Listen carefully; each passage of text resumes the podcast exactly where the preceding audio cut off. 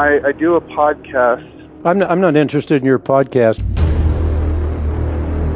The anathema of God was for those who denied justification by faith alone. When that is at stake, we need to be on the battlefield exposing the error and combating the error.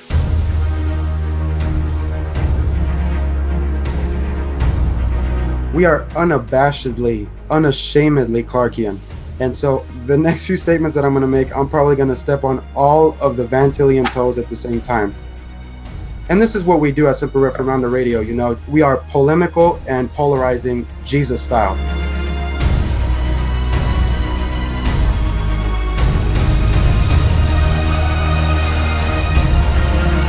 I would first say that to characterize what we do as bashing is itself bashing. It's not hate, it's history. It's not bashing, it's the Bible.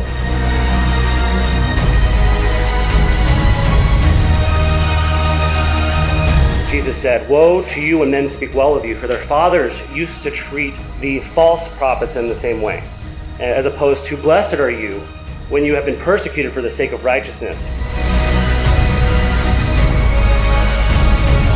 It is on. We're taking the gloves off. It's time to battle.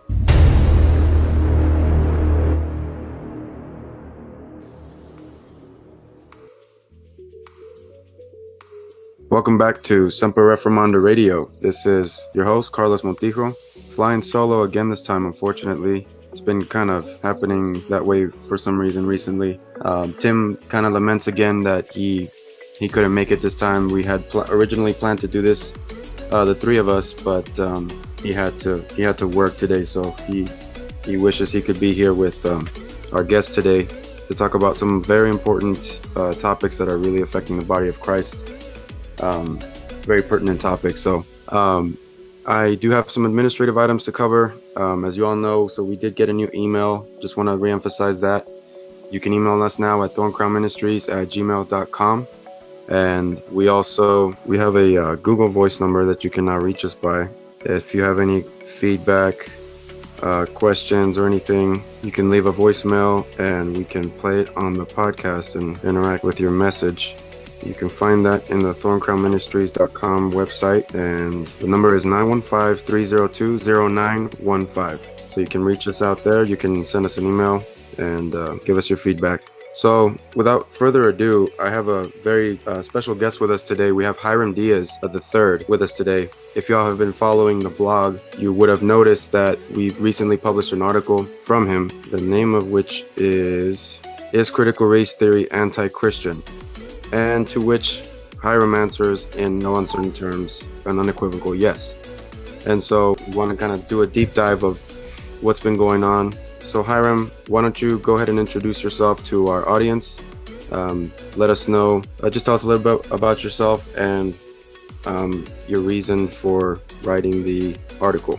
Thanks. Uh, like you said, my name is Hiram Diaz. Um, when I write, I put Hiram R. Diaz third, just recognition of uh, my predecessors, my grandfather, my dad. So that's why it's there. But you can just call me Hiram Diaz. Um, I am a lay apologist, which means I don't get paid to be an apologist. It's not like a professional title.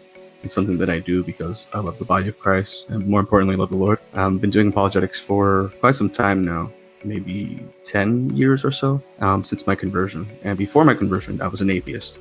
I was uh, someone who had a false conversion was like 16 years old, 16 and a half years old. And I read a lot of theology at that time, read a lot of apologetics. But I wasn't converted. And this showed up, you know, a little while afterward when I started getting more involved in philosophy. Uh, I abandoned the faith that I thought I had. And I just spiraled out of control philosophically, epistemologically, and even in my in my everyday life, you know, drug abuse, partying, things like that. Um, and it wasn't until years later that the Lord saved me and delivered me from that. And when He did, I asked the Lord to just use my life, use my intellect, use all the knowledge that I obtained from philosophy for His glory. So I wrote on my own blog, which is infospec.org. It's my personal blog. And uh, when I was writing there, I got involved with a guy named Mike Burgos. He's a pastor out in Connecticut. We worked together for CARM for a little while, uh, Christian Apologetics Research Ministry, Matt Slick's thing, uh, when they had a blog. And he and I worked together. And later on, we, we came together again and we started Biblical Trinitarian. And that's where you guys found the article, biblicaltrinitarian.com. Um, and that's where we're trying to provide scholarly resources for everybody, basically, but uh, for pastors also, for people who are going behind the pulpit preaching, who don't have the time to collate all these source, uh, all these scholarly sources for different subjects. We're going to do the work as best as we can and then present it for people, you know, giving full citations so they can look these things up for themselves. Whether we're dealing with annihilationism, Unitarianism, or uh, social justice critical theory, you know, uh, pastors don't have a lot of time to look these things up for themselves and so we're trying to provide uh, scholarly resources, uh, well-researched stuff. So that's what I do. Um, everyday life, I'm just a normal guy. You know, I have four kids, I'm married, and I work 40 hours a week. You know, for the school district where I live. I preach also at my church, Port Cities Reformed Baptist Church here in Lewiston, Idaho. It's been more frequent lately, and Lord willing, maybe I'll move into a full-time preaching ministry. But for now, it's just intermittent, as you know, as my pastor asked me to do this. So that's basically me in a nutshell. Very and, cool. And you asked me, did you ask me to, to talk about like why I wrote the article or? Yeah. So bef- Okay. before we get into the into the article that you wrote, I think you've also published a couple of books, right? You want to talk about those? Yeah, yeah. So um, I self-published three books.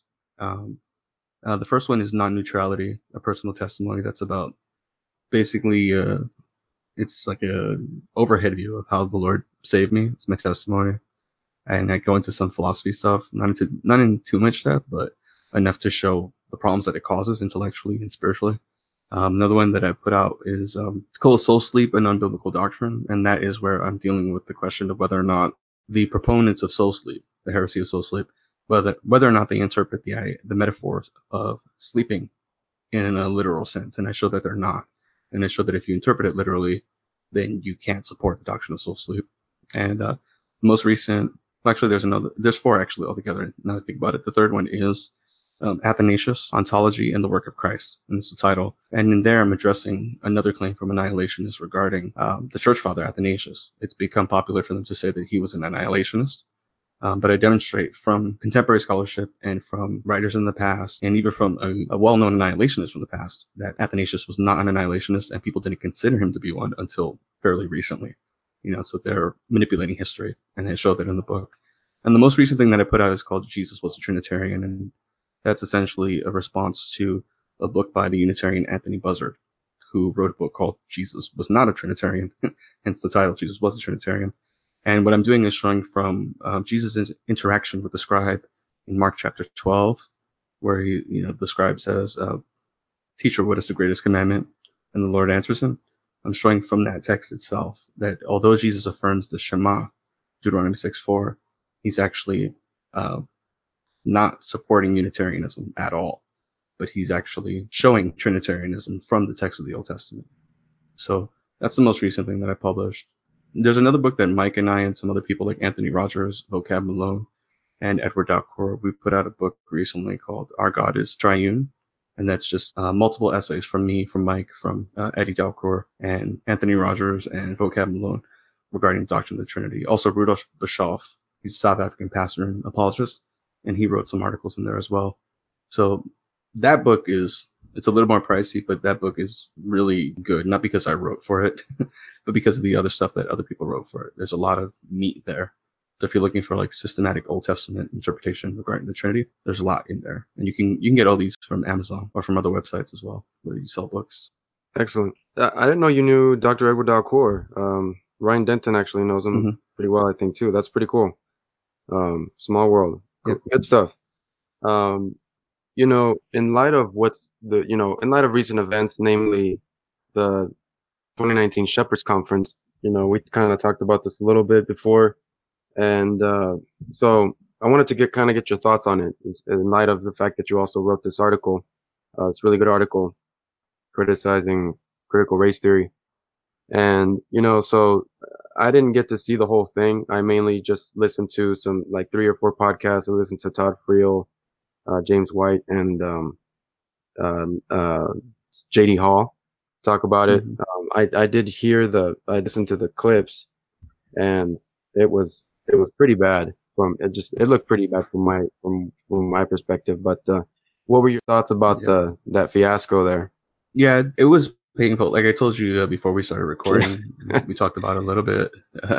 Yeah, it was it was painful to to listen to, you know, because it was so obvious that they were avoiding Yeah. answering questions, like the questions that Phil Johnson was giving them, and these weren't even really that hard to answer, Right. you know.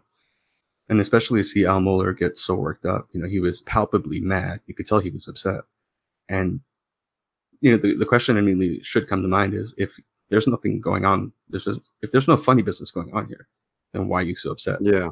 you know, why not just address the issue? If someone were to ask me about social justice, I would tell them I don't support it and here are the reasons why. It, it's not a, it's not a complex issue. You know, it's black Mhm. and white. You either do or you don't. That's it. And if, and something that is really frustrating listening to these guys is the idea that, oh, the issue is too complex for us to get into in, you know, in a short Q&A session. Well, that's nonsense. You know, something that we know as Clarkians is you define your terms, right? If there's ambiguity regarding the definition of social justice, define it and then work within the confines of that definition. That's all you have to do. But even that is something that they didn't want to do. You know, so it was, like I said, it was painful to listen to because it was so blatantly obvious that there were nerves being touched upon. Definitely. Yeah, you know, it was interesting because it struck me as odd because um, Phil had talked to all of the men at the panel prior to that in the green room or whatever it's called, and they had agreed to discuss that issue. So it just seemed very strange that when it came up with the cameras shining on everybody's face, like it still kind of just went the wrong way. And um, yeah, I was pretty surprised at how badly Al Mohler handled himself. He was just, you could tell he was kind of very defensive, prideful, arrogant, even. Um, it, it was pr- pretty disappointing. And it, and it was interesting. I was going to mention this um, uh, before as well that I went to Lifeway and I saw um, they had a little social justice shelf section where I saw Eric Mason's book Wo- Woke Church, and it was Oh. endorsed. Yeah, right on the cover page it was uh, Ligon Duncan's endorsement of that book, Yeah. and so you can th- there was an obvious there's an obvious contrast there, and um, yeah, it, it, it was pretty bad. It, it was pretty ugly. And I think everybody has said some helpful things between. I don't know if you got to listen to like Todd Friel or James White or any of the other critiques of that um, of that incident, but um, one thing I do appreciate is that this at this at least is going to force the conversation. You know, it hopefully, hopefully it will, it will force a conversation.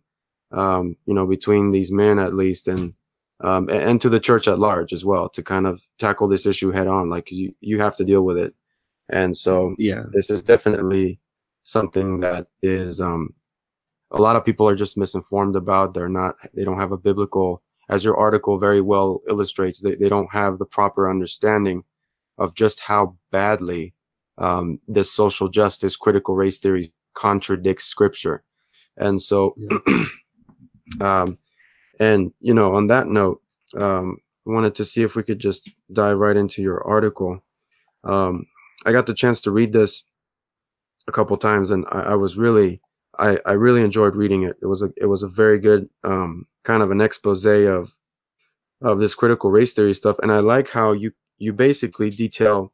Um, it was kind of neat to see how you when you uh, so so in our previous discussion, you mentioned that you studied literature, right? Yeah. Mhm. And so I, I thought that was pretty neat because I studied literature, English and American literature in college as well. And, you know, the big buzzword at the time was post-colonialism. And this, this whole, this whole issue of, of post-colonialism kept coming up. And the, the literature de- Mhm. departments were being practically redefined by it. Um, and it's, it, it's exactly this stuff that you talk about in the article. Like th- this, these, um, academics were formulating theories about critical race and stuff. And it was like happening right under my nose. And it was interesting because I, I just sort of dismissed it as postmodern babble, but postmodern nonsense. I never really dug into it, but that's what I appreciated about your article, that you actually dug in and you showed just how anti-Christian it really is. So why don't we talk about, uh, just first your motivation for, for writing the article? Well, like I said when I was introducing myself, um, I love God's people, you know, and I love the Lord more, you know, even more so. Uh, and it's really sad to see specifically white believers, right? Because this is this is an assault in a lot of ways on white Christians, quote unquote white people, Hmm. you know.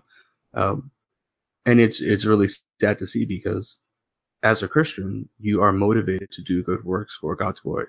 As a Christian, you desire to serve your neighbor, to love him as yourself, to give your life for your neighbor if if necessary. You know what I mean? Right. And to see a group of people taking that good desire that God has instilled in us by regeneration, by the indwelling of the Spirit, and trying to manipulate that to guilt people into doing something that they're not required to do by God's law, it's not only heartbreaking, it's also angering, you know, because that's essentially what you see happening with people who are promulgating the social justice nonsense, is they're taking advantage of, you know, the Christians who are going to be more sensitive in terms of uh, recognizing past abuses of one group by another group. They're taking advantage of that, and that's one of the big reasons why it, uh, why I was, why I thought I should write about it. You know, another issue is the fact that I am Hispanic, and I grew up in quote unquote the hood, you know, Hmm. and I see the I see the hypocrisy behind all of the social justice stuff. You know, I grew up seeing my own people, the the tensions between Puerto Ricans, right, and tensions between various uh, black groups and various ethnic groups, and the racism that exists there that nobody ever talks about, right?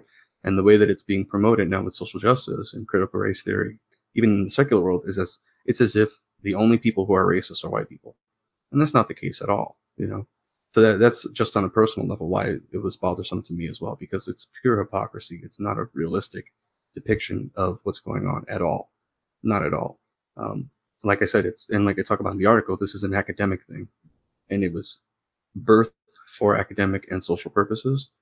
And it's not realistic. It doesn't match up to reality. But another issue is the fact that critical race theory, social justice, these things depend upon a worldview that is not Christian at all. And if you embrace it, then you are going to come into head-on conflict with the Christian faith.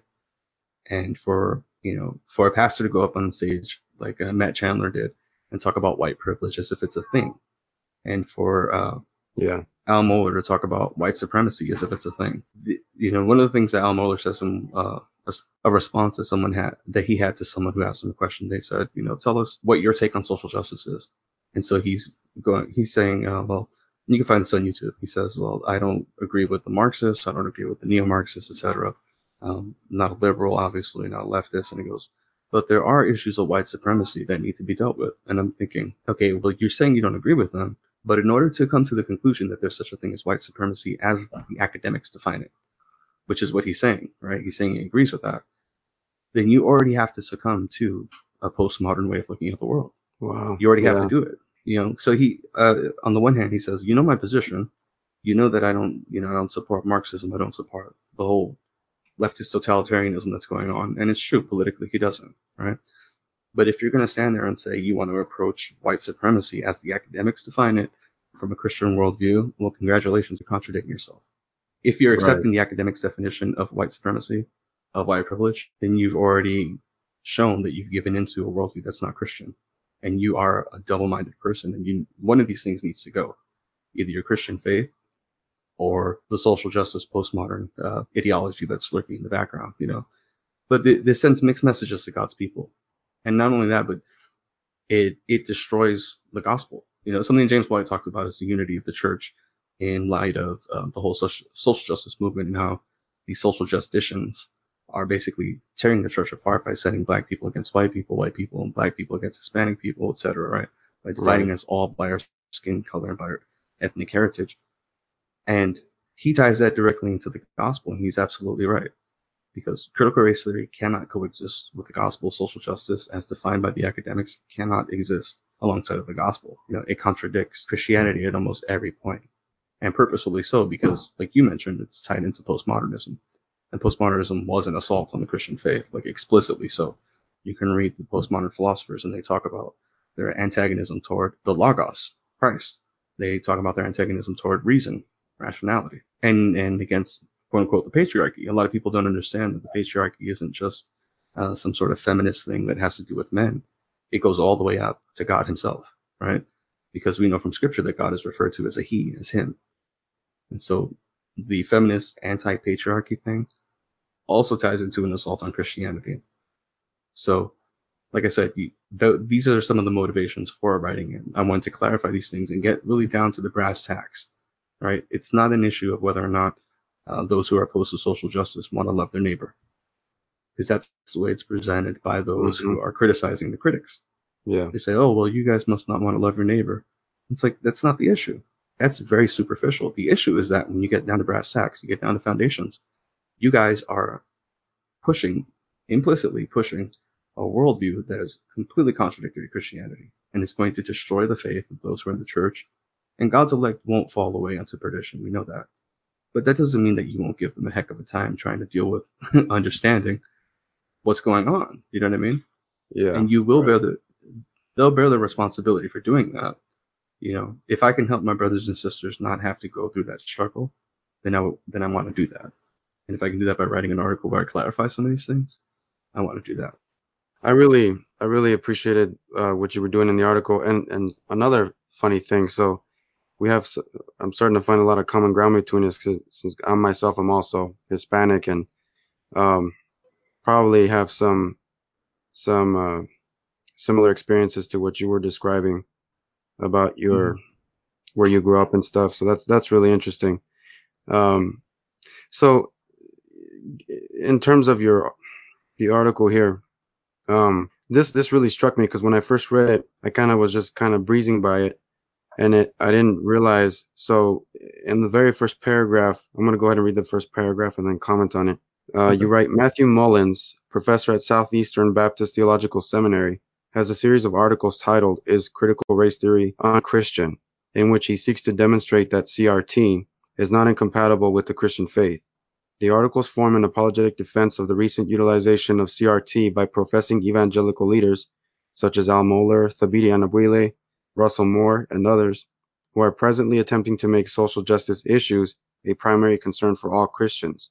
This has been the cause of conflict between themselves and other evangelical leaders, as well as their congregants and other like-minded believers who see such an emphasis on social justice, quote unquote, issues as contradictory to the central role of the church in preaching and teaching the scriptures, summarily expressed by the law and the gospel, and not engaging in social activism.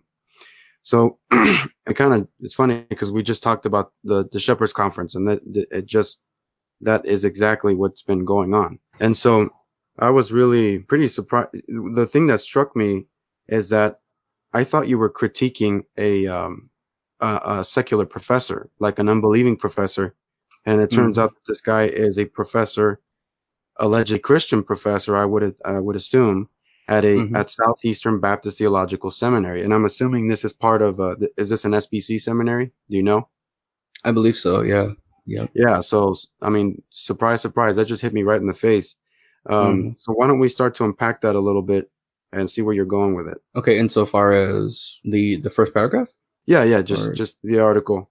Um, Mullins, like who Mullins is, and Okay. Well, I don't know much about Mullins, but I do know the the more I looked into Southeastern Baptist Theological Seminary, the more I started seeing uh, bad stuff like this. um, I learned about the series of articles through the Pulpit Bunker on Facebook. Uh, JD Hall, uh, Pulpit and Pen, they have a group on Facebook, right? The Pulpit Bunker, where people post different articles about stuff that's happening. Basically, like uh, news. Um, you know, people post news and right. um, sometimes they write about it at, at the website. So I found out about the articles and I was like, are you serious? Is there really somebody trying to justify the, the admixture of Christianity and critical race theory?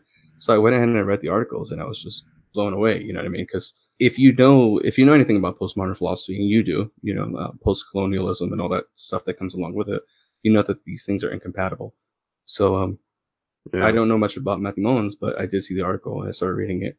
And then I started looking, just looking around uh, at the college website and seeing different links to things like kingdom diversity is something that they're pushing, wherein it's basically like a form of, um, I'm going to say this, um, affirmative action for people in ministry roles. You know, that's what they're pushing for. And this is something Wow. that Matt, Matt Chandler talked about, where he's famously or infamously talks about, um, you know, if he has a, a white pastor that's more qualified and then a black pastor who's just a little less qualified, he's going to hire the black pastor who's a little less qualified. You know, this is basically affirmative action, like I said, in, uh, in ministry. So Southeastern Baptist Theological Seminary, they're promoting this idea as well. Um, and they have other things. I think they recently just started, uh, not mistaken, a course on postmodern philosophy, and uh, not in the sense of uh, critiquing it, which a Christian university should do, uh, but in terms of like trying to counter. They say something along the lines of trying to put Derrida and Foucault, postmodern philosophers, in conversation with the Bible. And if you know about postmodernism, you know that that's that's very specific jargon, and most people don't catch on to this. But to say that you're putting one text in conversation with another text is to assume that neither text has superiority over the other in terms of uh, which one has truth, and you're putting these two things together to try to come up with your own conclusion, basically, right? But Mhm. people don't know this because it just sounds like regular talk, you know. Um, just like when people say we need to have a conversation about social justice in the church, that doesn't mean people just talking back and forth. That's a very specific way of talking in postmodern jargon, which is to say, conversation is a denial that there is a transcendent communication from God to man. And the only thing that you have left when you deny that is immanence. You have discussions between people groups and you are negotiating terms of power between the people groups. And that's what the terminology of conversation really refers to when you get down to the foundation in postmodernism. You know, so this is something I saw um, in the pulpit bunker and I followed it through and I was just taken back by really the it seems like a purposeful misrepresentation of critical race theory for the sake of like I say in the article presenting an apologetic in defense of it you know because the thing that really is frustrating is when I read these guys is that I believe that they're aware of the fact that a lot of people aren't going to sit down and read Jacques Derrida, a French philosopher, right? hmm but they are going to listen to their pastor and apologist saying that these people, these philosophers, have ideas that are contrary to Christian faith. So knowing this, the person who's supporting the postmodern philosopher, postmodern philosophy, critical race theory, what it seems that they do, and I'm going to go ahead and say I believe that this is what they do, they take advantage of the ignorance of the Christian, the naivete of the Christian who's trusting in the word from the apologist or the pastor, and they say, Right. is it really the case that, you know, just like the serpent in the garden, has God really said? You know, it's like, is it really the case that these postmodern philosophers are that bad? You know, don't they say things that are similar to Christianity? And that's the in. You know, that that's that's the in right there. They sneak in and then they start promoting the ideas of these people. You know, not not giving a level-headed uh, evaluation of what these people are saying, but saying, hey, they say good things and we say good things, and what what's what's the big deal? You know. Yeah, that's that's really dangerous. And the way you describe that, it's funny because that's exactly what men like Tim Keller do and and how they repackage Marxism and socialism to the church. And that that's it's and that's no surprise that he as well is on the wrong side of this uh, of this issue.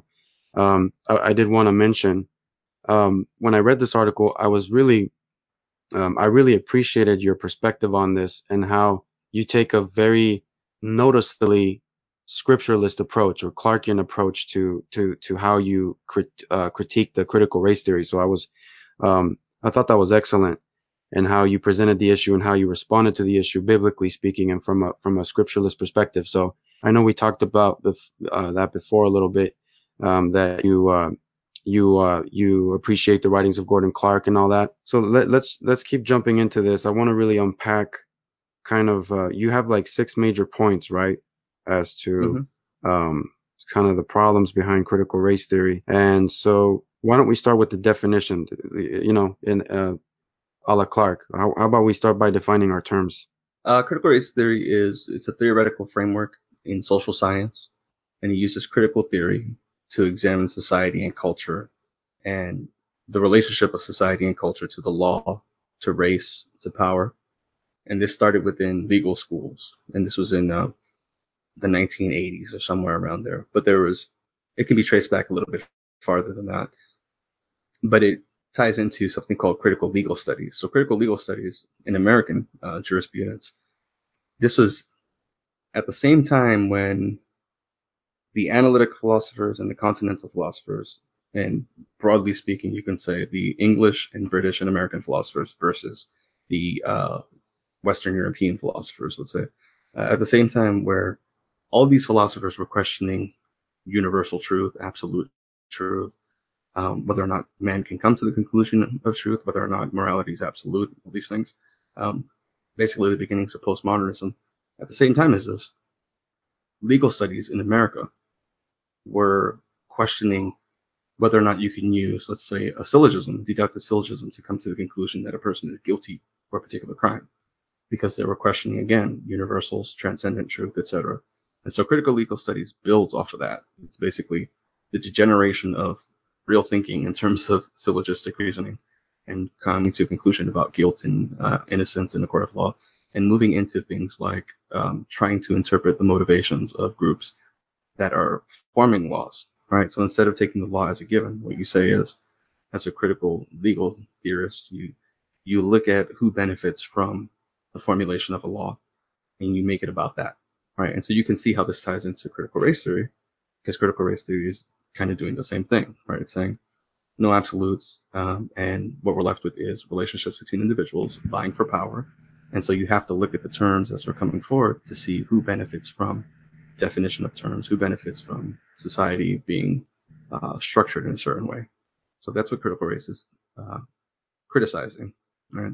But it comes from critical legal studies, and those two things also come from critical theory in philosophy. And critical theory was uh, assessment and an assessment and critique of society and culture. And they did this by applying knowledge from the social sciences and from humanities, literature, philosophy, things like that. Um, and or, Max Horkheimer and Theodor Adorno were two philosophers from the Vienna School.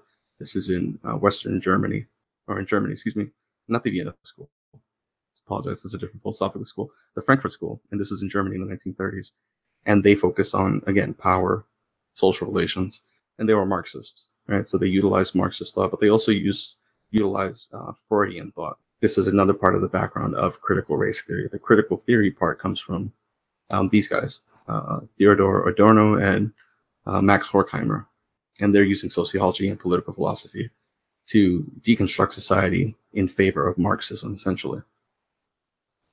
And um, another thing with critical race theory is intersectionality.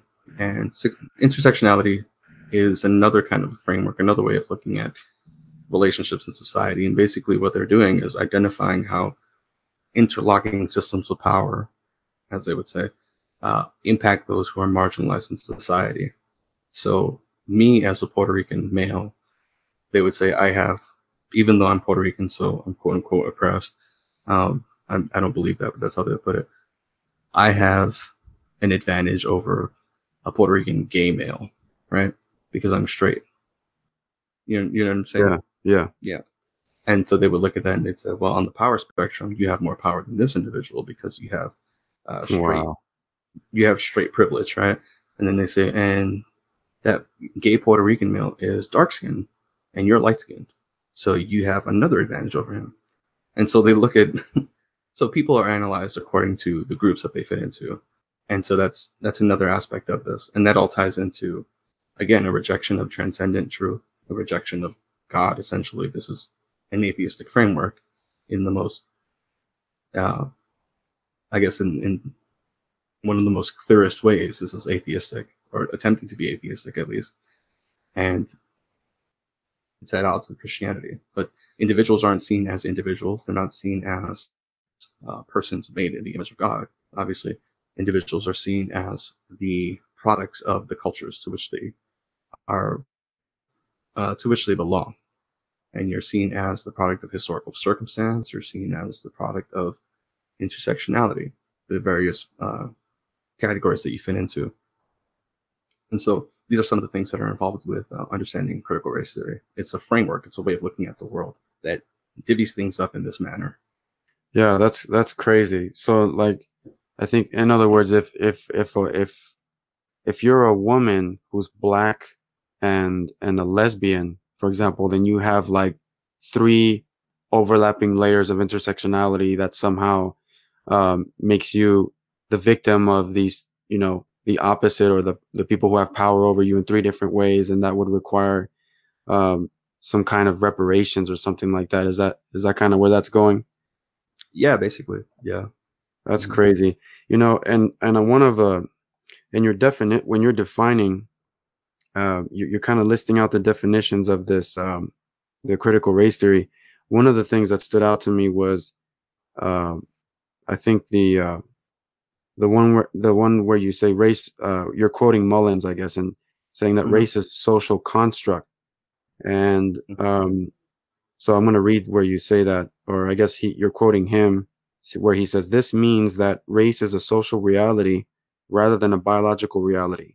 It does not mean that they think that everyone's skin is the same color. It means that the characteristics we associate with those colors are imposed rather than inherent.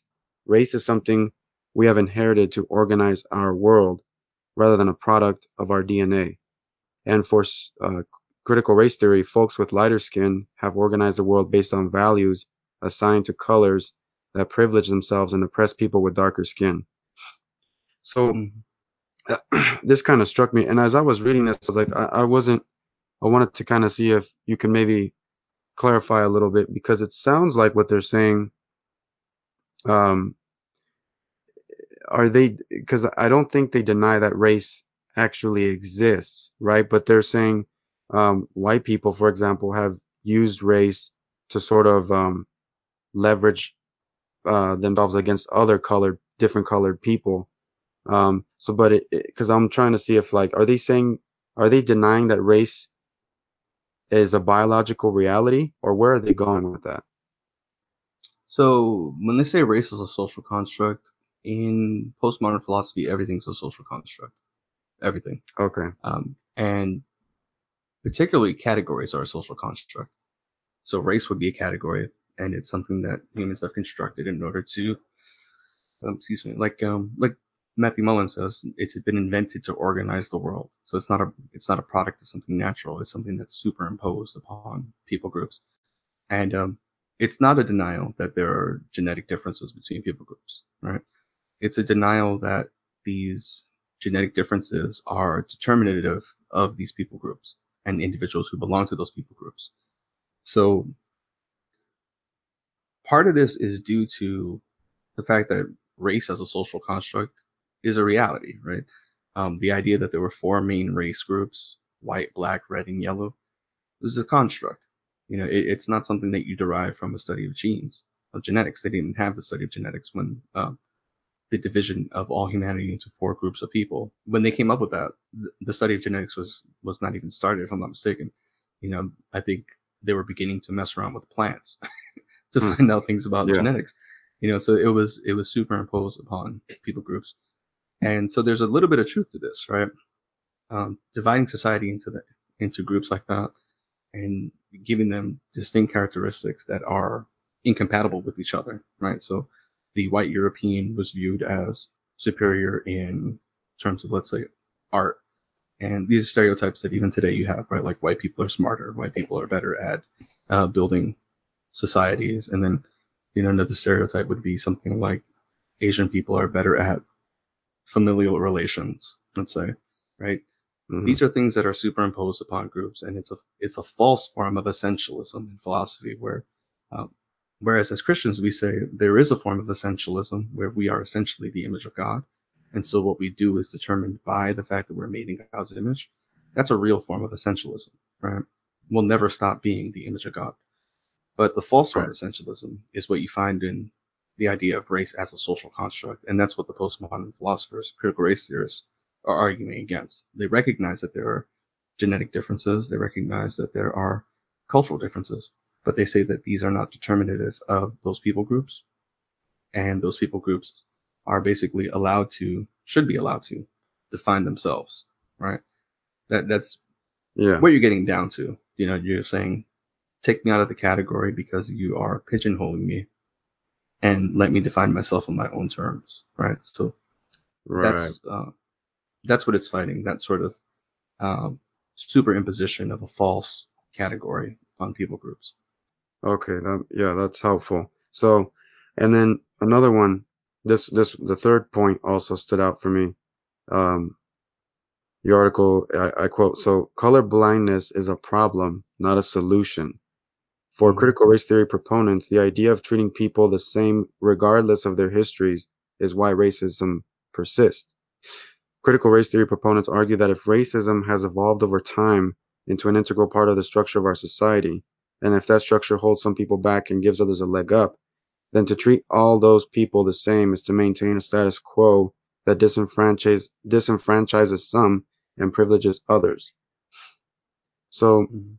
one thing that uh, this didn't really make sense to me because it's like, well, if these people are are in favor of some form of reparations, then what what the scenario you just described that Matt Chandler um, explained in his uh, in the in his message on the MLK 50 conference, which I thought that was one of the worst conferences I've Mhm. ever had to sit through. I mean, so like you said, Chandler was describing if he, I think what he said was if he was interviewing pastors and he had a seven out of ten um, Mhm. Uh, black guy and an eight out of ten white guy, he would hire the black guy. And but if there was like a seven out of ten black guy and a nine out of ten white guy, he would hire the white guy because then it would be too obvious. It's like as if that wasn't a blatant form of showing partiality. Like that you just Mhm. committed the sin of partiality by categorizing them in that way. And it's like, well, isn't that exactly what these people are doing? It's it's almost like a contra- it seems to me like a blatant contradiction because this is like a form of affirmative action, like you said. Mhm. So what's up with that? Yeah, well, the the color blindness is a problem and not a solution. This is another thing that, you know, you remember the Black Lives Matter movement, Oh yeah. right? I remember every Black Lives Matter, Black Lives Matter everywhere, and then you had people who were saying, you know what, all lives matter, right? Right. And what did the Black Lives Matter people say? It's like, well, that's that's wrong for you to say that. It's wrong for you to say all lives matter because what that does is it, you know, it it pushes us to the side and it, it you know it treats us as secondary as not important. And anyone who's thinking normally is going to say that's insane. Yeah, It doesn't make any sense, right? Because you know we know if if I say all people are important, the word all is a universal and includes everybody. Right? All lives matter. Well, if Right. you're black, you matter, right? But the reason why colorblindness is a problem, Black Lives Matter versus All Lives Matter, why this all makes sense to them, the proponents of critical race theory, postmodernists, is because again, there's no transcendent truth ultimately, and this this is why the epistemological aspect, the philosophical aspect, is something that needs to be dealt with. When you deny that there's transcendent truth, and you say that all truth is the result of individual cultures working out their ideas and negotiating the terms of their existence with one another and negotiating the terms of their existence with other people groups, then what you are left with is the idea that knowledge is relegated to a particular group.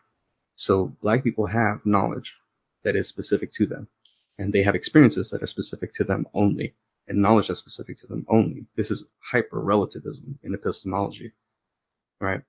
Mhm. And what this means is that there is no universal subject. And in philosophy, when we talk about the universal subject, we're talking about the idealized uh, human being, right? So as Christians, we say the universal concept of the subject is the image of God. And we have a concrete version of that in Christ. Christ is the perfect image of God. He's the perfect man, and he perfectly represents the Father. So as man, we see what the image of God should be like in you know incarnate. Uh, but we know that universally all people are the image of God, whether they are fallen in Adam or whether they've been redeemed by Christ, right? So there is a universal subject. But in postmodernism, there is no universal subject. And the way that you can look at it is like this. Um, for philosophy before postmodernism, the subject, the agent, the moral agent, was the one who created the world around him. In postmodern philosophy, the subject or moral agent is the one who is created by everything around him. So they completely turned it on its head. And because of that, they deny that there's anything uh, like colorblindness. Because if there is no universal subject and there is no universal truth and there is no transcendent truth, then to say that you have transcendent truth is to basically take your opinion, your truth, and to superimpose it on everyone else and to exercise power over them. Now, this is yeah. this is not what people would hear when they hear someone say colorblindness is a problem. Because the way, like I quote in the article, the way that they word it is, well, if racism has evolved over time into an integral part of the structure of society, and if that structure holds some people back, etc., right? They make it very concrete. But in reality, there's a really abstract philosophical background here that says your experiences as a black person are completely distinct from the experiences of a white person. So much so that, you know, when, you know, think about when people say, um, something like, when you talk about homosexuality and someone says, well, unless you're gay, you wouldn't understand, right? Or Yeah, right.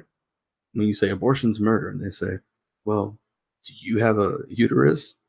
So how are you in a position where you can judge these things if you've never been in a position of being pregnant? Right. This is where it comes from.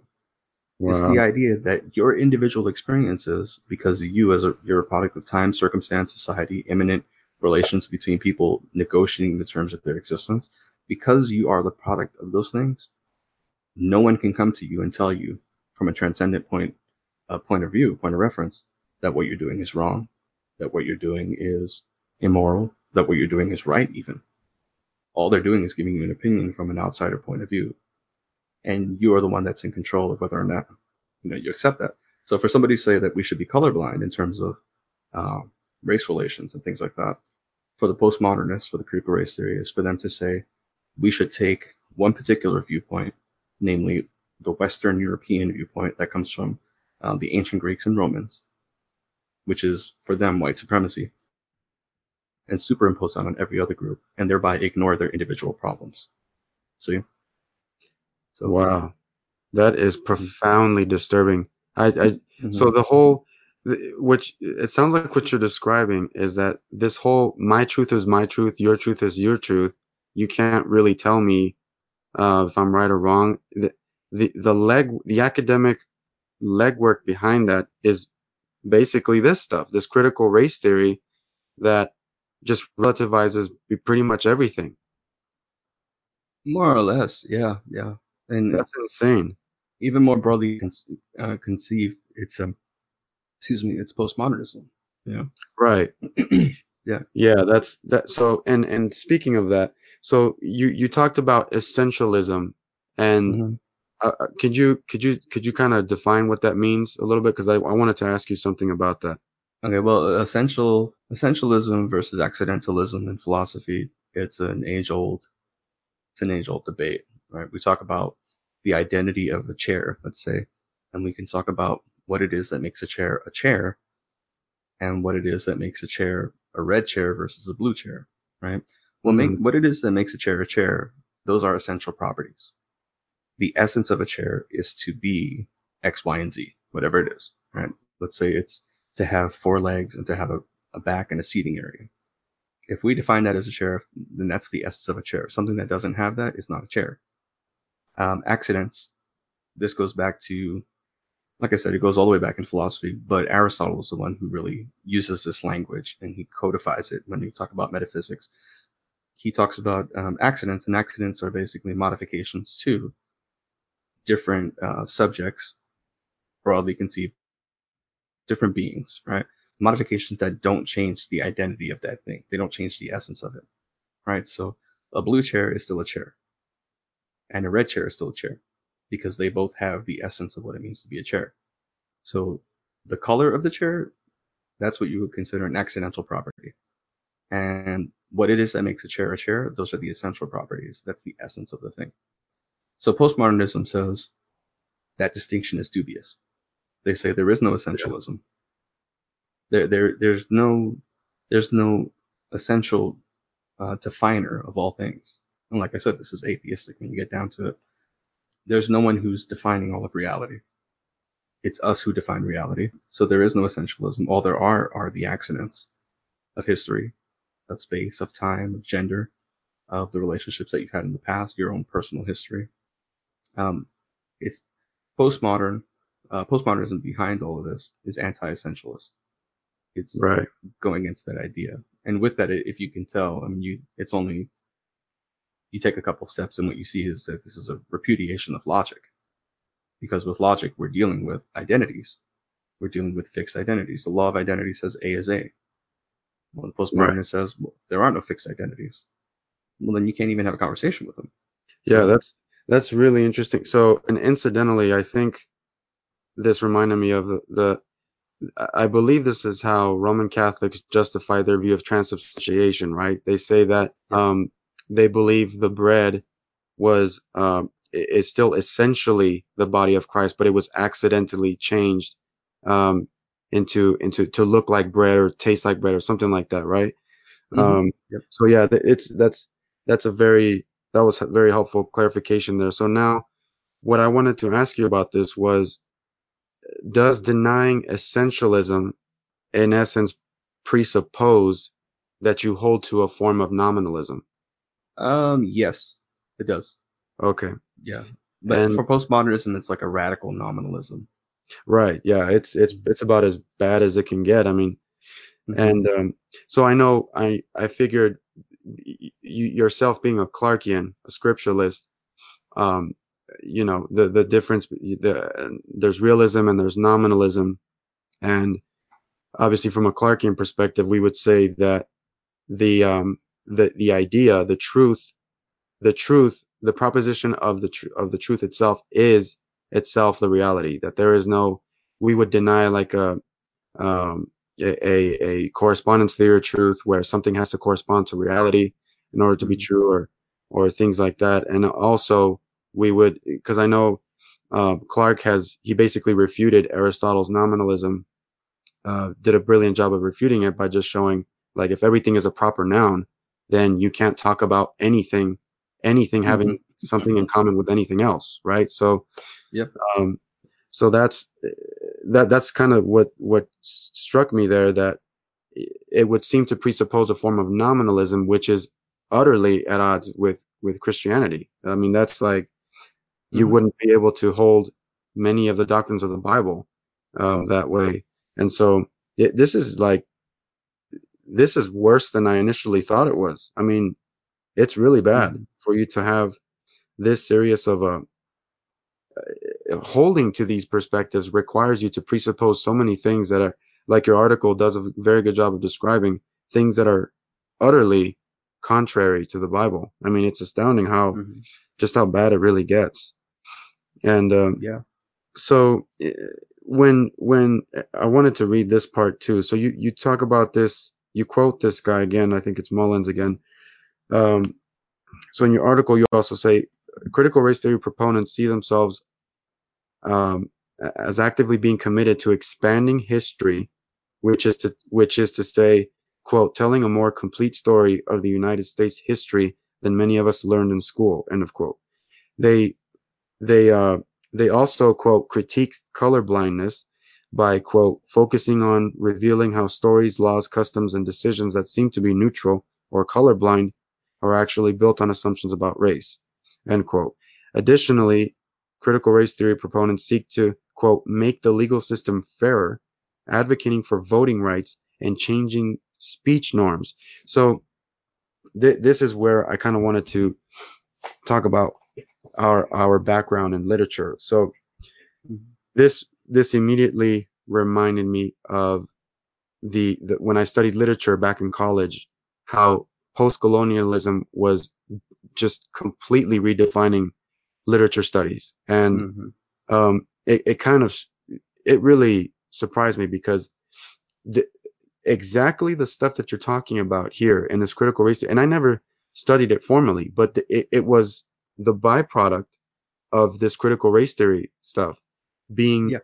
completely taken o- taking over the literature departments because now they were saying, oh, you know, we have a white we have a white canon of, Mhm. of, of male we have a, a canon Yeah. of white male authors, right? You have Shakespeare, you have Milton, you have all of these Mhm. classical uh, figures who we consider like you know giants of literary studies, liter- classical liter- literature.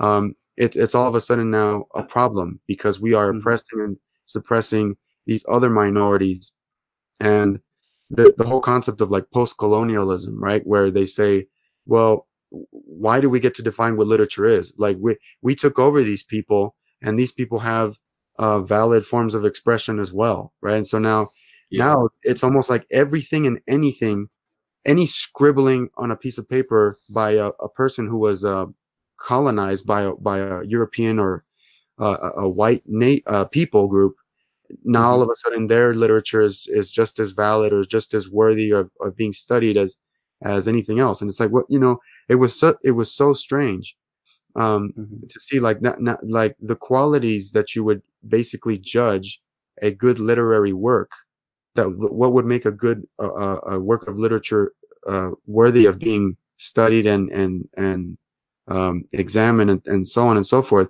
now they just basically it, it almost seems like it became a, a history class uh, riddled with propaganda to just like make make us make everybody feel bad for studying all these white people for so long and not giving these other repressed minority groups a chance to study their literature you know Yeah, yeah, yeah. that's exactly that's exactly it. When I was in school a few years ago, like six years ago or so, I went back to college for a little bit, and um, I I was studying literature. I was studying just various kinds.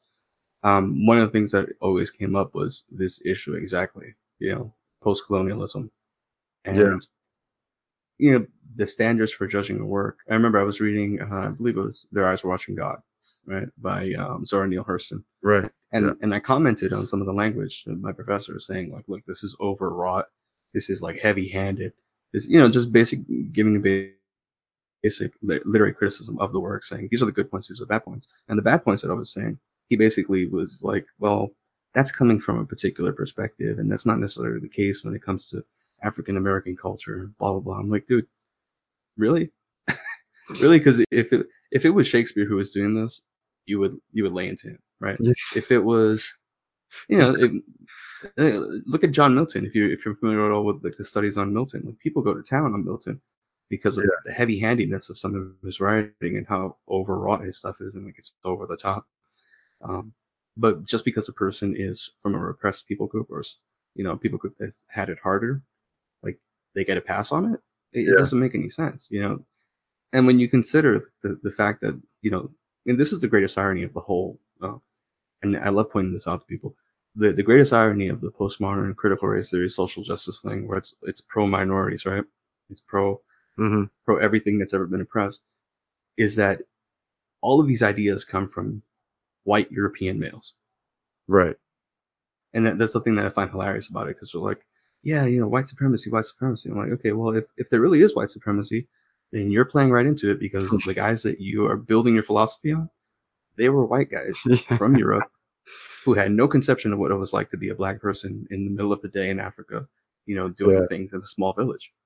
They were white Europeans who were typically wealthy or well off in one way or another way. They were privileged. And so their whole philosophical edifice is self contradictory, you know? But yeah, I agree with you. The, the same thing that's that's there in uh, in literature classes. That's one of the things that really saddened me when I went back to school.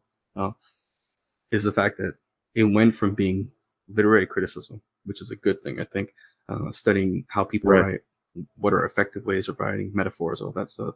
and went from that to essentially being, well, let's look at this text through the lens of uh, reader response theory, or let's look at it through post-colonialism, or let's look at people in the text who have power versus those who don't have power, and see if this text is actually supporting uh, people who are oppressed or supporting people who are privileged. And it's like, is that why Shakespeare wrote Hamlet? You know, maybe there's some of that in there, but he's dealing with way bigger issues, right? yeah Is that is that the reason why uh, you know Melville wrote Moby Dick? There, there's some of that in there, sure, he's dealing with way bigger issues. Again, he's dealing with you know philosophical issues that go beyond you know the the accidents of history, as it were. You know, yeah that's that's really that that's really that's taking me back man i i, I really appreciated you bringing this stuff up because you know it's one thing and we're not saying of course we're not saying that there's no value in studying these oppressed peoples and their literature and stuff but it's one thing to judge the best expressions of of the written language namely english by by the authors who have been quote unquote canonized in literature departments like Shakespeare, like Milton, and these these folks um, who have been almost universally considered to be some of the best expressions of the English language, as Yeah. opposed to just putting that on equal merit with an oppressed uh, writing of somebody who who um, simply because of the fact that they were oppressed, all of a sudden that gives it some kind of uh, weighted weighted um, status to to judge it on the same level as like Shakespeare. You know, it's just Mhm. it's so ridiculous and how it, it just seems to deny the obvious that the, the differences are obviously there. And so, um, yeah, that, that really, it, it, it was pretty, it's pretty eye opening stuff as I'm, I'm kind of going through this and just my, my experience in college. Th- this stuff is all over universities. And that was really one thing that Yeah. I wanted you to touch on as well because Mullins apparent, apparently he's trying to to sell people the lie that this stuff did not originate in academic circles that it originated in the streets of of protest right because yeah, yeah. there was even after racism was outlawed that there were still um, there were still other more subtle covert forms of, of racism and stuff so you, you mind touching into that a little bit Yeah.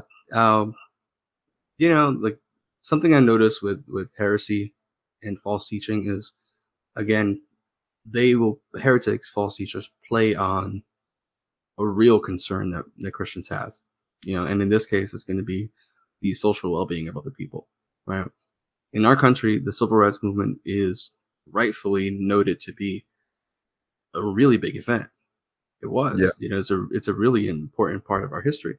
Um, you know, so the thing that's dark about, um, you know, what's wrong about what this guy is doing is that he's latching on to the moral proclivities that we have as Christians and saying, well, anyone, he's basically insinuating that anyone who says that critical race theory started in philosophy, well, that's wrong.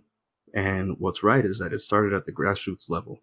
It was just people like you and me, man, just fighting, fighting the man, fighting the structures of power. And it's like, that's not the case at all. It's, it's not the case at all. And, you know, the funny thing is like he, I cite in the article the two of the people who are responsible for bringing critical race theory to the prominence that it has now. Uh, Richard Delgado and, and John Stefan, Stefancic, I believe it is, right? And they openly say, as a scholarly movement, critical race theory began in the early 1970s with the writings of Derek Bell, an African American civil rights lawyer, Hmm. and the first black to teach at Harvard Law School. He wasn't just a lawyer; he was a professor, right? And Yeah. he was writing about interest convergence, means of understanding racial history, and things like that. But he was also part of a group of scholars. So they explicitly say, you know, in their introductory work on the subject, they explicitly say that this is tied into academia because it is. You know, and anyone who knows the stuff, anyone who can, who has studied, like I said, like you who were talking about post-colonialism, postmodernist literary studies, you can see the terminology. It clicks. You know what I mean? It's like Pavlov's dogs when they hear the bell, they right start salivating, right? But when you, you know, when you hear when you hear things like power and privilege, you're like, oh, wait a second, I heard that right you know, or you hear, you know, let's have a conversation. Ding, bell goes off. You hear that, you know, because it, it takes you back. Um, but that's one of the things that was so uh, upsetting to me about this article by Matthew Mullins is that he's like, well, it started in the streets where people like you and me were fighting the powers that be. It's like, it Right. didn't. It didn't. It started as a scholarly movement and it trickled down the masses, like everything a scholarship does, you know in our own time, we have the effects of postmodern philosophy. Postmodern postmodernism is dead as a philosophy, right? Post uh, postmodern philosophers are gone.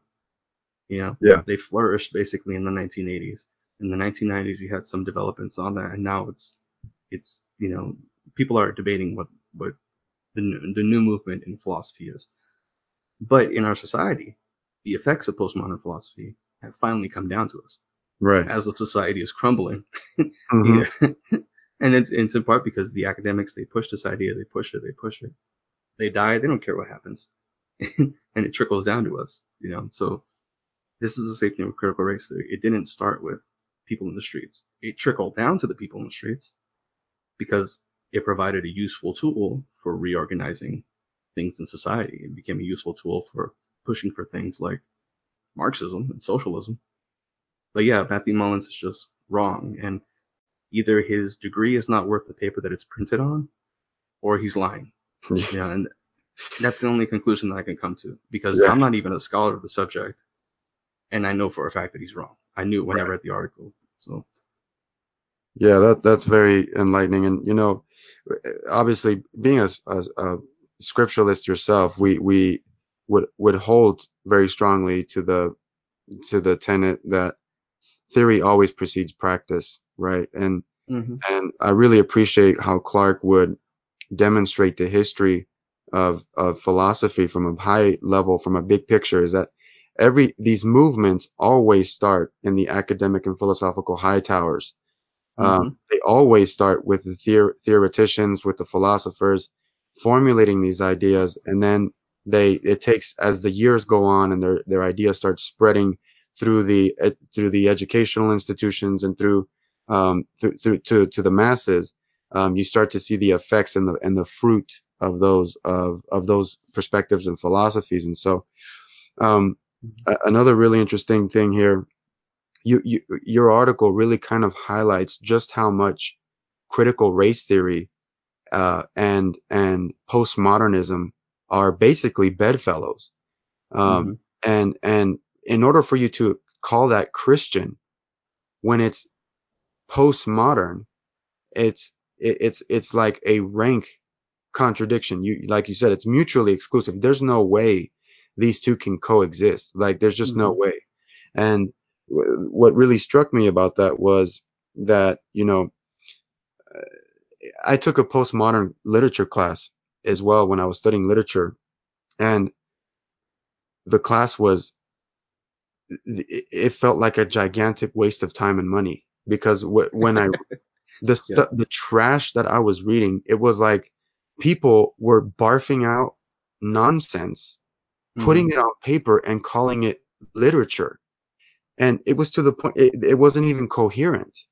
A- And these were like considered valid expressions of of creativity and and it was like one of them I remember was I think it was a Native American author and he was saying like uh the fancy dancer fancy dancer dancer like he just kept eliminating one word after another and that was supposed to be some sort of like creative expression of the English language. I mean it was utter nonsense. I mean the stuff wasn't Yeah. even coherent.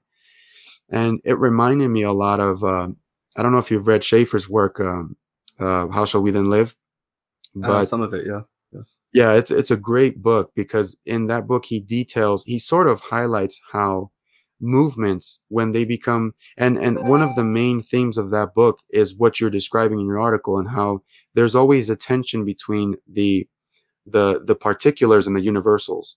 And so Mhm. basically what you're describing in the article is that critical race theory denies universals and only and when you're only left with particulars um, it's like Schaeffer describes basically you're left with man as the ultimate standard, his own ultimate standard, and that erases any standard whatsoever. And so, um, and truth for that matter. And so, um, I thought that was pretty fascinating how it's, it's, they're, they're so clearly bedfellows because essentially all you're really doing with critical race theory is you're applying postmodern philosophy to subjects, to the subjects of race and and social issues and and and so on and so forth. I mean, that's really all it is. It's the application of postmodernism to those Exactly. areas. And so, mm-hmm. I mean, it- it's just it's baffling to to how a university professor, how professors, not just I mean, we're talking about an entire denomination, the largest Protestant denomination in the country, is trying to justify these perspectives as Christian. I mean, it just Mhm. it, it really is baffling to me. I mean, I don't know. I, I- don't. It it's it's it, that's about as bad as it can get at that point. I mean, Mhm. so that really did.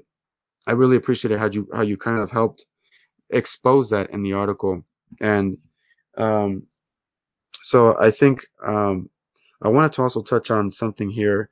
You you have a really interesting uh, uh, section about the incarnation. Um, so that, that that was really uh, that really kind of uh, uh, stimulated me a lot a lot intellectually. I was really kind of um, got my gears grinding. So you mind you want to get into that a little bit when you talk about the Uh, incarnation? yeah, sure. Excuse me. Yeah. Uh, this is another thing that really, you know, before I started writing this article, this is something that I thought about for quite a few years now, you know, especially with the Black Lives Matter thing years ago. Um, because I had brothers and sisters in Christ who would say things like, you know, like we mentioned earlier, um, unless you are such and such a person, you can't, you can't tell me that you know about subject X, Y, or Z, right? And something I noticed from listening to that is like that's that's relativism. Right. That's rel- that's a denial that the truth comes from the mind of God and is given to us. And that's what scripture teaches. The truth is given to us by God. Right? God reveals the truth to us. Romans chapter 1 tells us that there's general revelation given by God, and scripture itself is a form of special revelation that's given to us by God. Whatever we know, we know because God has given it to us. Truth is eternal. God is eternal.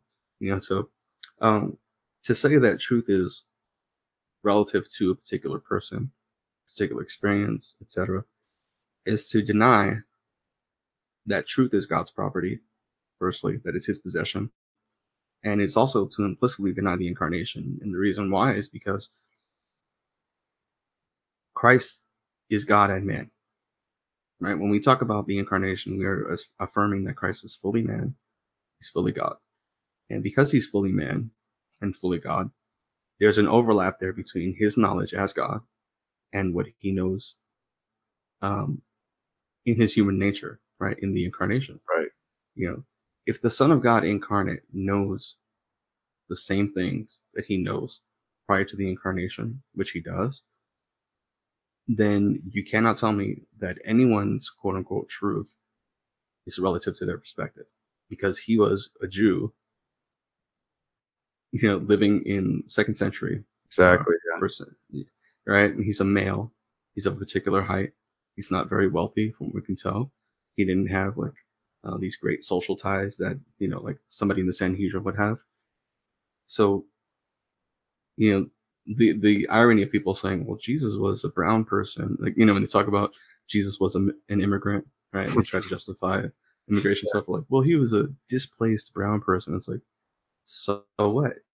Like that, hmm. that says nothing about the relativistic nonsense you're pushing because he's he's God himself, right? The one person maintains the, the same omniscience, which means that there is a direct overlap between what he knows as man and what he knows as God, his human nature, and and you know his divine nature. And the way that this works out for us when we're talking about critical race theory is that look, again, if you are affirming that Christ is who he is, he's truly God and truly man, you cannot affirm that any knowledge is relative to a specific people group, specific person, specific skin color, etc. Because he knows all things and he's not a woman. he's not he's not a homosexual, right? Not to be blasphemous, but you know, to put this out there because this is what they're trying to say. Right. You know, unless you're gay, you have this knowledge. Well, he wasn't gay. He wasn't a thief. He wasn't, you know, uh, unless you're Irenaeus, he wasn't an old man. Irenaeus believed Jesus died at like 50 or something like that. Um, but uh, you know, there are a whole bunch of different groups that he doesn't fit into, and yet he knows all things, and he knows them in the same exact way that he knew them when he was with the Father prior to the incarnation, and he's always with the Father. But you know what I mean. Uh, prior to the incarnation, his knowledge his knowledge doesn't change. He learns and he grows in grace. You know, he grows in uh, in favor with men and with God. Yeah, and that's something I think that's above my pay grade for pay grade for understanding fully. But we affirm that Christ is omniscient, and because of that, we cannot affirm critical race theory because critical race theory says, you know, you can't be omniscient as a human being. You know, well, we can't be omniscient as a human being, but the God man can. And if the God man can, then what that means is that there is a direct overlap between his knowledge as man, his knowledge as God, such that there is no such thing as relativism at all. Jesus can tell us about universal human nature, which he does, Right. when he says, out of the heart proceeds blasphemies, evil thoughts, etc. He can tell us about the universal nature of all things, which he does. He can give us these categories by which to understand the world, which he does. You know, and this doesn't reflect his specific mindset as a Jew living at a, at a certain time as a male who was born to, you know, a displaced family, etc. None of that nonsense matters. What we see in Christ is that truth comes directly from God, and it's not dependent upon us. It's not dependent upon our circumstances.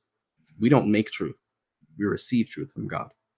And Christ himself is the incarnation of truth. He is truth itself. So critical race theory is mutually exclusive with the incarnation. You cannot consistently hold to the incarnation and critical race theory. You can't. And what this means, as a side note, is what this implies necessarily is that white privilege needs to go out the window. Um, the idea of white supremacy as a systematic understanding of society needs to go out the window as well.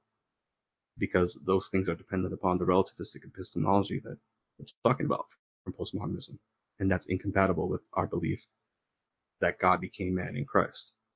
So, Wow, that is fascinating in an extremely disturbing and bad way.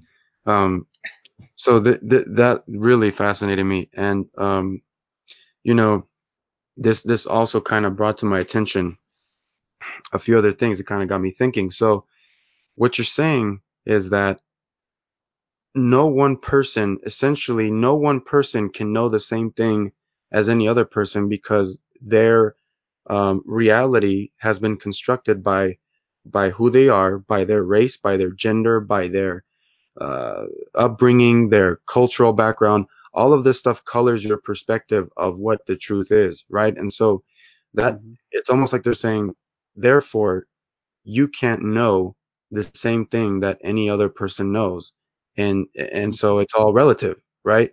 I mean, Mhm. and which leads me to to make the conclusion. So that basically means that they affirm uh, polylogism, then, right? That there yeah, are yeah, of course.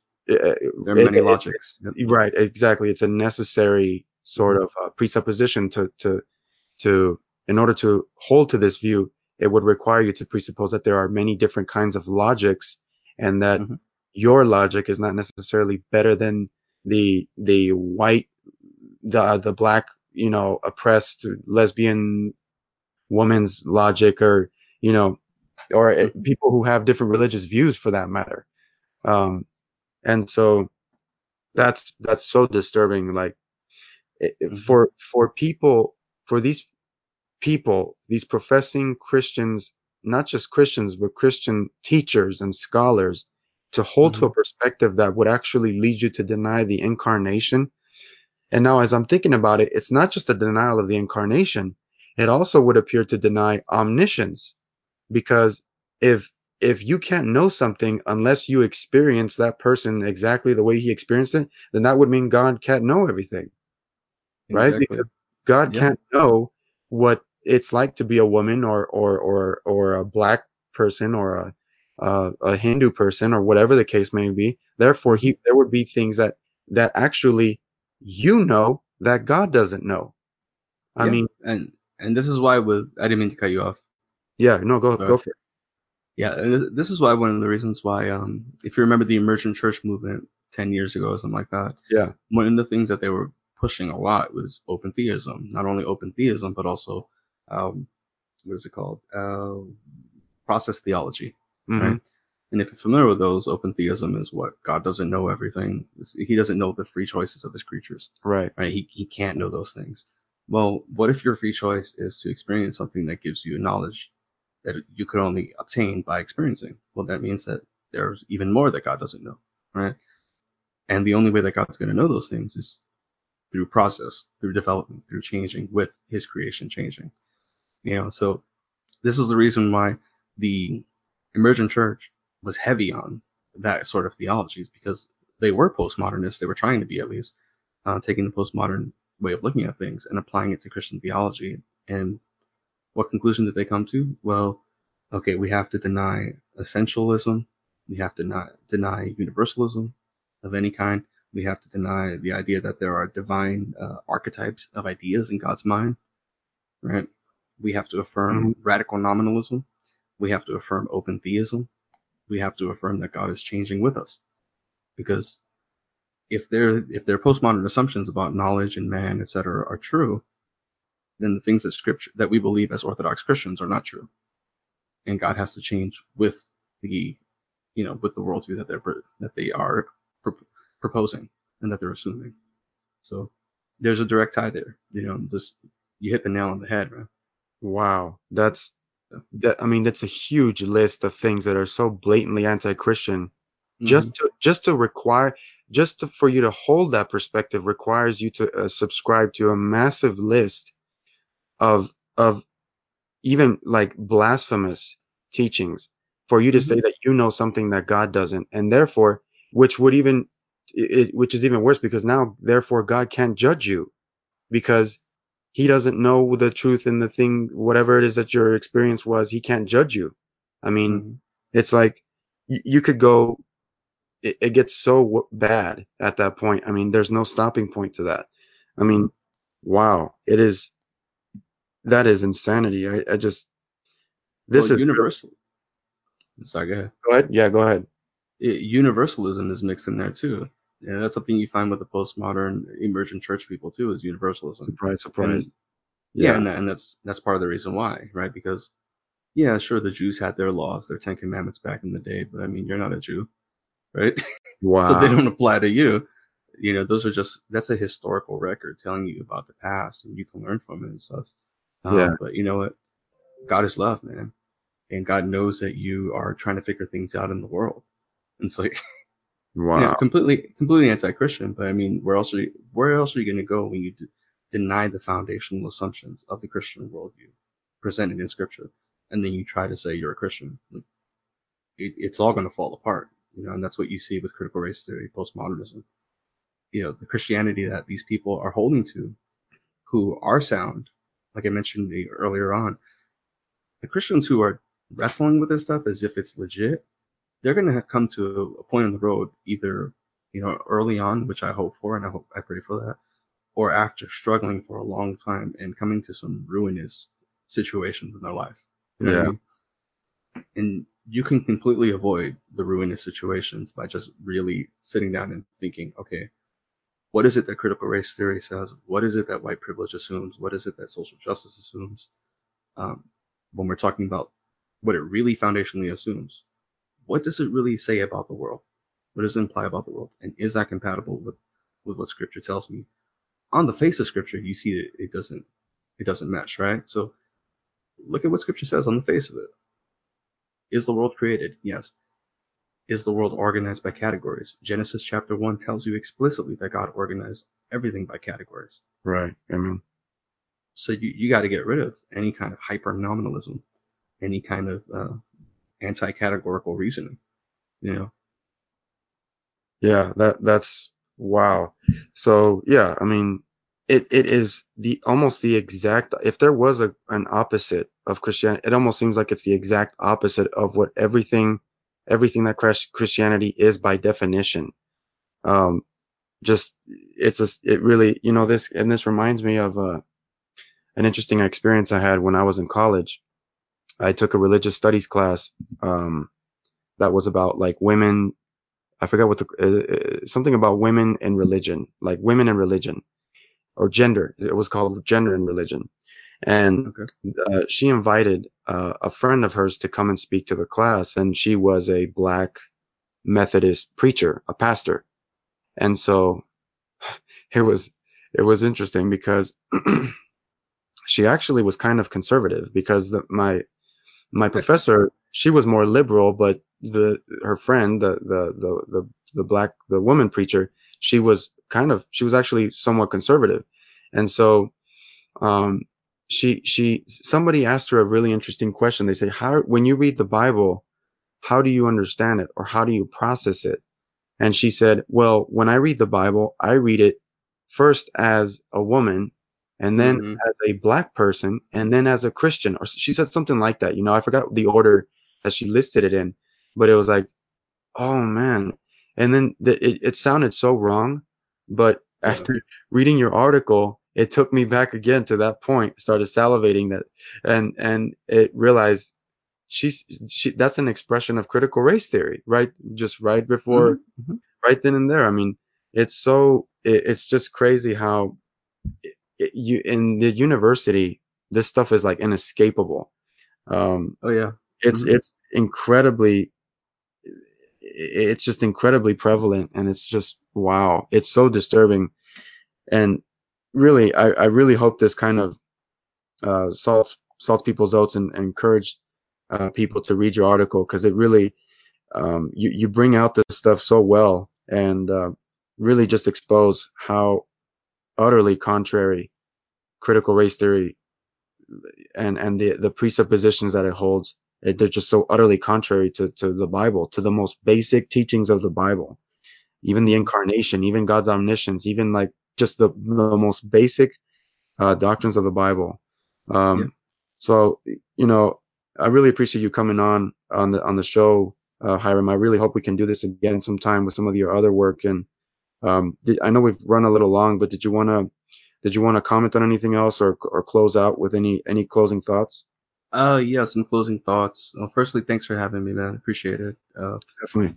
I've been blessed by the work that you guys are doing. It's encouraging to see uh, an upsurge of Clarkians here and there.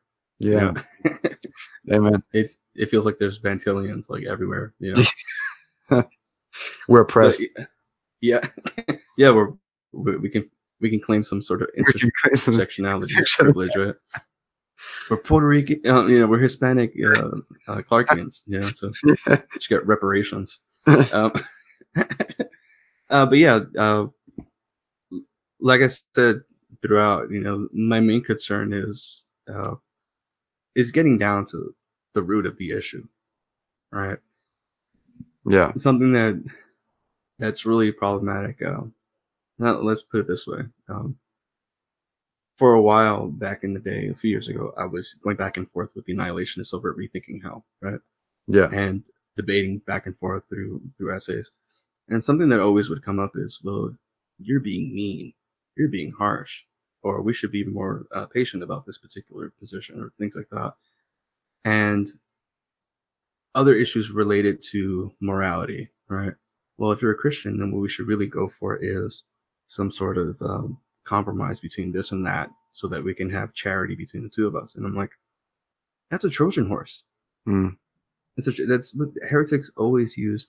And I'm not saying everybody there is a full blown uh, unregenerate heretic. You know, that's not what I mean. But when people have false teaching, they always have a Trojan horse. And that Trojan horse, nine times out of ten, is some sort of pietistic sounding, some pious sounding nonsense, as Clark would put it, right? Well, we have to be united in, in the essentials. And it's like, that's the whole issue here. We, we're not united in the essentials. Yeah, but that's how, I'm sorry? Yeah. right. No, yeah, that's obvious. Right. yeah, so that that's one of the reasons why I want to write this is show like, look, you're gonna get this from everybody around you. You're gonna have people who will tell you about sob stories about how they were oppressed.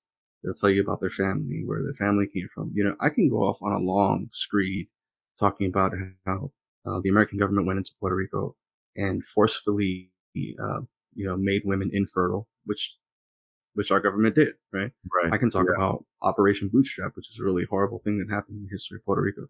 I can talk about how my ancestors were, they weren't picking cotton, but they were in, um, you know, in the sugar plantations. They were being beaten for not gathering enough sugar cane. You know, I, I can go to all that. Uh, but if I'm doing that and then I'm slipping something in, heresy in there, then I'm not, I'm, my concern is not to get you on my page, on the same page morally. My page is to, uh, excuse me, my, my goal is to throw sand in your eyes while Hmm. I sneak in the heresy. Yeah. And this is what they're doing. You know, the social justice movement is really harping on, playing on Christians' emotions and Christians' good intentions when it comes to loving their neighbor as themselves. And the closing thought here is, if you want to know what to do for your neighbor, if you want to know what a real concern for your neighbor is, go to scripture. Scripture will tell you what suffering is. Scripture will tell you what oppression is. Scripture will tell you how to alleviate oppression if you need to, or if you need to. Scripture will tell you how to help those who are suffering. And it'll do so, obviously, in the way that glorifies God and doesn't contradict the Christian worldview. You know, um, go to scripture. You know, because if you really are concerned about um, the state of minorities in America, quote unquote minorities, if you're really concerned about those things, if you really think that there are issues there socially, go to scripture and see whether or not your concerns are valid. Go to scripture and see what it is you are supposed to do, what you can do. See what your, see what the Lord has ordained for you to do. Because it's all there. If we really hold to sola scriptura, if we're really evangelicals, then that's where we need to go. Not to the postmodern philosophers and not to the anecdotal stories of people who have literally been oppressed or who claim to have been oppressed or whatever. All those things are to be judged by the word of God. Amen. All yeah. of them.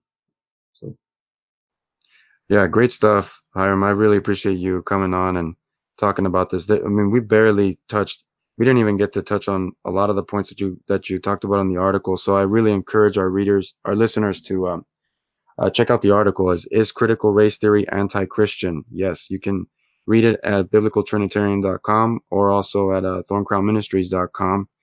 And uh, you know, you touched on a lot of topics that I'd love to have you back on, man. Uh, you you talked about annihilationism. I kind of toyed around with annihilationism a little bit when Chris Date uh, converted and he really kind of got me thinking about some things and i was like no you know what? I, I was struggling to see where he was off until until i kind of dug into it a little bit deeper but yeah it'd be great to talk to you about that stuff and i appreciate the fact that you have a um, that you've studied philosophy uh, eh, eh, you know and and and that you've uh, and obviously that you have a scripturalist perspective to process it and to analyze it so um, there's a lot of stuff there that we can definitely i'd love to to to chat with you more about. Um, so again, we uh, thank thank you again, Hiram, for that. This is a great article. Uh, our Thanks, readers man. definitely hope our readers take a look at this. It will it will really help you um, see where this movement, this social justice movement, is headed. And it's not it is, it is utter destruction. I mean, it, it is it is the end of the the the church as as the Bible defines it for that. So, um, um, I want to thanks thanks everyone again for uh, staying staying with us, and uh, we'll catch you next time. God bless.